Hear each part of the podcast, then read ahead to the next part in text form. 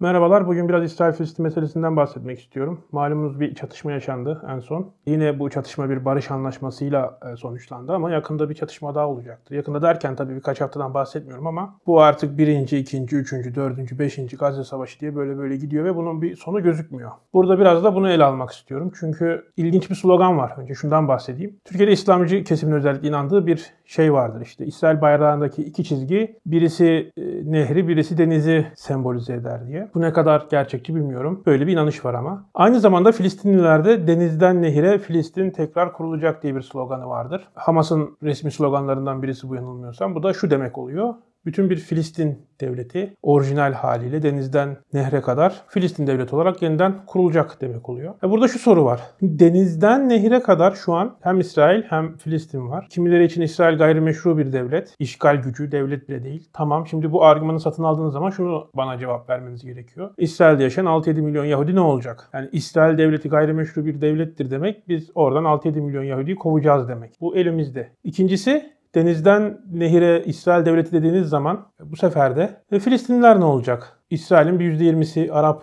nüfustan oluşuyor. Filistinliler. İsrail genişlerken kimine göre işgal, kimine göre genişleme artık ne derseniz. Biz burada pek bir taraf tutmamaya çalışacağız ama İsrail devletinde kalan Araplar. Şimdi bunların şöyle bir durumu var. Bunlar İsrail vatandaşı ama Filistinliler. İsrail devletinde ikinci sınıf insanlar. Peki İsrail bütün Filistin'i özellikle Batı Şeria'yı kapsadığı zaman bütün Filistinlilere vatandaşlık verirse, ikinci sınıf olsa bile bu insanlar oy kullanacaklar. Ve İsraillilere göre, Yahudilere göre daha çok çocuk sahibi oluyorlar. E bu şu demek oluyor, devletin adı İsrail olacak ve seçmenlerin yarısından fazlası Arap olacak. E bu da olmaz. İki devletli çözüm söz konusu deniyor. İki devletli çözümde şöyle bir e, soru işareti var. Şimdi 1948 sınırları var.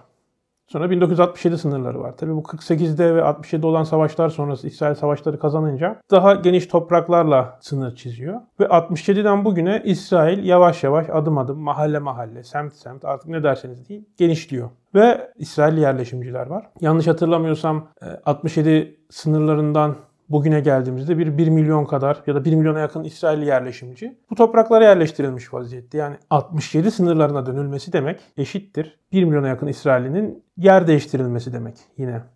Bu da pek olası gözükmüyor. Sahada bir defakto gerçek var. Ve bu gerçeği bence en güzel açıklayan şeylerden biri bu Trump'ın 100 yılın planı diye satmaya çalıştığı barış planı haritasıydı. O haritaya bakıp işte iki devletli sürü ya olmaz öyle şey yani. Filistin'de böyle mahalle mahalle birbiriyle bağlantısı olmayan saçma sapan bir şeydi. Olmayacağı da belliydi. Bu işte Trump yönetiminin biz bir şey yapıyoruz mesajı verme çabası mıydı neydi bilmiyorum. Bayağı saçmalık bir şeydi ama o harita şu açıdan önemliydi. Reel durumu gösteriyor. Ve reel durum çözümsüzlüğü çok net gösteriyor. Bu gibi durumlarda şu olur. Tarihte hep şu olmuştur. Bir taraf kazanır, diğer taraf kaybeder. Bu güçlü olur ve kısıtlı kaynaklar yani toprak paylaşılır. Hani bu savaşı şimdi işte din savaşı zeminine çekmek isteyenler var ki dini temalar çok yüksek ama günün sonunda mesele kaynak paylaşım meselesidir. Nasıl siyaset kaynak paylaşım meselesidir ve demokrasinin esas olayı bu kaynak paylaşımını barışçıl bir şekilde yapmasıdır. Burada da mesele bir toprak paylaşımı meselesi. Mesela İsrail Golan Tepelerini niye işgal etti Suriye'nin? Su için. Oranın suyu İsrail'in oldu. Ya da Filistin toprağında böyle çok e, değerli su kaynakları olan yerlerde İsrail çevreleme yapıyormuş. Yani o kuyuları, o suyu İsrail'in e, işletmesi için gerekeni yapıyormuş güçle. Yani bu işler böyle olur. Kısıtlı kaynaklar bölüşülecek, gücü olan alacak ama burada şu problem var. Örneğin Suriye'de Esad 10 milyona yakın insanı sürdü, çözdü bu işi kendince. Olanlar tasvip edilebilecek bir şey değil kesinlikle ama işte birileri sponsor oldu, bu göçmenleri aldı, Esad da bunları sürdü. Bir şekilde bir rahatlama yarattı kendisine kalan bölgeden azından ya da bir daha e, huzurlu olabileceği bir demografiye ulaştı. Peki bu Filistin'de böyle bir şans yok. Lübnan'daki Filistinlilerin statüsü yok. 60-70 yıl olmuş. Adamın dedesi gitmiş Lübnan'a yerleşmiş. Statüsü yok. E, Ürdün'de çok Filistinli var. Ürdün'ün neredeyse yarısı Filistinli diyorlar. Tabi e, resmi rakamlar kaçtır onlara ayrıca bakmak lazım. Orada e, bu 67 yılında sanırım Kara Eylül olayları yaşandı yani Kara Eylül'de işte Filistin Kurtuluş Örgütü Ürdün devletini ele geçirmeye çalıştı ki İsrail'e savaş açacaktı. Darbe gibi bir şey yapacaktı. Yapamadı. Orada da bir problemler oldu. Ürdün'de de Filistinlilerin önemli bir kısmının entegre edildiği söylense de topluma ne kadarı vatandaşlık aldı, ne kadarı artık Filistin'e geri dönme e, hayali ve planını dan vazgeçti. O da ayrı bir tartışma. Yani özetle e, İsrail'in insanları kovacağı yerde kalmadı artık. Ya bu tabiri kullanıyorum. Çirkin bir tabir bu. Çünkü İsrail'in yaptığı da bu aslında. Yani adım adım etnik temizlik yaparak İsrail devletinin eline geçirmek oraları. Ama bu da çok olası gözükmüyor. Yani burada şu noktaya geliniyor. Üç tane seçenek var elimizde. Birincisi Filistin bir mucize olacak. Gerçekten bir mucize olacak. Çünkü Filistin'i destekleyen bir İran var. Başka da hiç kimse yok. Arap devletlerinin falan umurunda değil Filistin. İran'ın desteği de ne kadar olacak o da ayrı bir şey. Yani belli. İran'ın da çapı belli. Filistinler savaşı kazanacaklar. Ee, en azından 67 sınırlarına geri çekecekler mesela. Mümkün değil. İsrail Filistinlileri sürebilecek mi? O da mümkün değil. O kadar milyonlarca insan ne yapacaksınız? Ya bu insanlar mücadele edecekler. Bu insanlar ülkelerini seviyor. Filistin'i bırakmak istemiyorlar. Ama diyelim İsrail iyice cozuttu. E, Lübnan'a mı daha fazla insan göndereceksiniz? İşte Lübnan'da statüsü olmayan Suriyeliler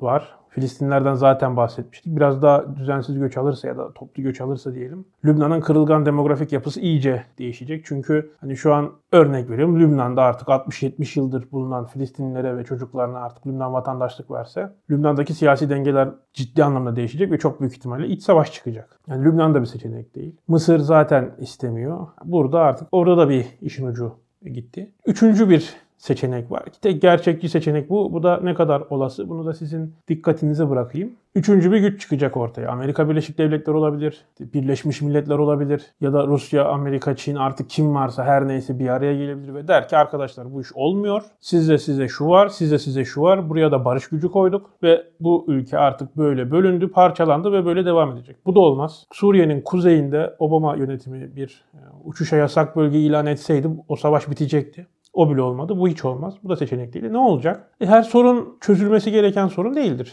Biraz sürer bu. E, taraflar devam eder kendi silahlanmasına ve güçlenmesine. Karabağ'da nasıl statiko Ermenistan'ın lehineydi ve kalıcı olarak Ermenistan'ın isteklerine ulaşmasını gerçekleştiriyordu. Azerbaycan diplomasi bilmem ne Birleşmiş Milletler kararları gibi böyle soyut Tırışka'dan işleri pek beklemedi artık 30 küsür yıl olduktan sonra. E, savaşabildi, gücü yetti. Aynısı bu durumda da geçerli. Maalesef bu beni hiç mutlu etmiyor ama İsrail-Filistin meselesinde olacak olan e, Gazze dünyanın en büyük hapishanesi gibi e, kalmaya devam edecek. Batı Şeria'da da adım adım işte mahalle mahalle, blok blok, sokak sokak İsrail genişlemeye devam edecek. Ee, buna dur diyecek bir güç de gözükmüyor. Ayrıca Amerika'nın İsrail'in arkasında durması yani Joe Biden demokratların sol liberal başkanı. Ya İsrail Associated Press'in olduğu binayı yıktı Gazze'de. Bu korkunç bir şey yani bu tartışılabilir bir şey değildi. Ama şunu dediler. Hamas'ın burada istihbarat ofisi vardı. Biz onu vurduk. Tamam. İnsanlar dedi ki o zaman bunun delilini gösterin. İşte biz gerekenlere bunun delilini ilettik dediler. Başka da bir argüman sunmadılar ki hani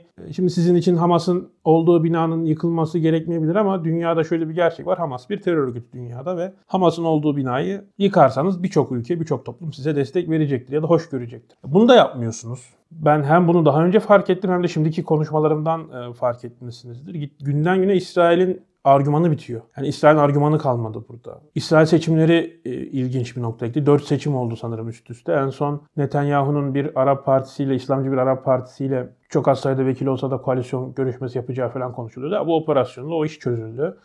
Netanyahu e, daha fazla destek aldı. Muhtemelen iktidarını kuracak, hükümeti kuracak yine. Hamas da desteğini arttırdı. Yine siyasetçilerin karlı çıktığı, sivillerin mahvolduğu, özellikle Filistin'de çocukların mahvolduğu bir süreci daha yaşadık. Bir daha olacak bu. Hatta şöyle ilginç bir bilgi vermek istiyorum burada. Bizim Düzensiz Ork'ta e, Yahudiler neden İsrail devletini sevmez diye bir yazısı var Zeki'nin. O yazının e, ben buraya grafiğini bırakacağım trafik grafiğini. Öyle ki ne zaman Filistin'de bir çatışma olsa o yazıya çok fazla klik gelmeye başlıyor. Ve Zeki bana şey diyor. Ya benim bu yazıya bu hafta çok tık gelmiş. İsrail'de neler oluyor bana bir özetler misin? Biraz trajikomik bir hikaye olsa da bu buraya gidiyor. Son bir anıyla bitireyim. İsrailli bir arkadaşım gelmişti 2-3 ay önce. Türkiye tam kapanma falan yoktu. Mekanlarda oturulabiliyordu. E, kendisinin tarafsızlığına güvenebildiğim insanlardan. Yani çok öyle İsrail militanlığı yapacak değil ikili sohbetlerimizde. Mavi Marmara olayının konusu açıldı. Ya dedim bu Mavi Marmara'da nasıl oldu? Şeyden bahsetti. Kültürel çatışmadan bahsetti. Yani şu İsrail'e gittiyseniz, zaman geçirdiyseniz İsrail asayiş anlamında yani polisi anlamda bu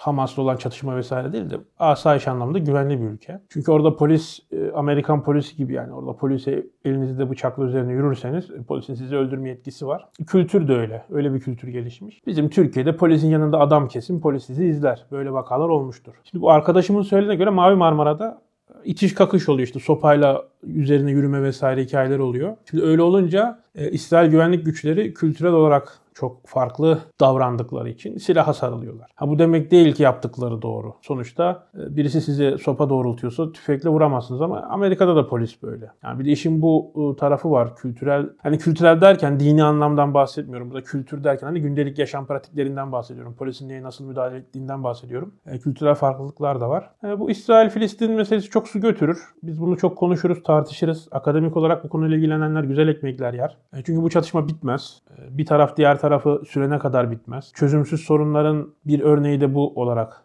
e, kalsın bu yayınla birlikte diyerek bitireyim. E, 500 aboneye ulaştık. Çok teşekkür ederim izleyiciler için ve uzun süredir ben video koyamıyordum. Biraz daha hızlandıracağım bu süreci. 500 aboneden sonra canlı yayın yapmayı planladığımı söylemiştim. Canlı yayın yapacağım ama YouTube üzerinden mi yapacağım, Twitch üzerinden mi yapacağım daha tam karar veremedim. Çünkü YouTube canlı yayınlarında böyle nasıl desem girip çıkanlar çok fazla olduğu için e, YouTube istatistiklerini negatif anlamda etkiliyormuş ve bu da takipçi açısından ve YouTube'un size önermesi açısından sorun yaratıyormuş. Bakalım haberiniz olacak. Bir arkadaşım e, Twitch üzerinden yayın yapmaya başlayacak. Onunla e, bir şeyler yapacağım umuyorum. Bunları duyuracağım sosyal medyadan buradan vesaire. Bir şekilde haberiniz olacak. Şimdilik kendinize iyi bakın. Hoşçakalın.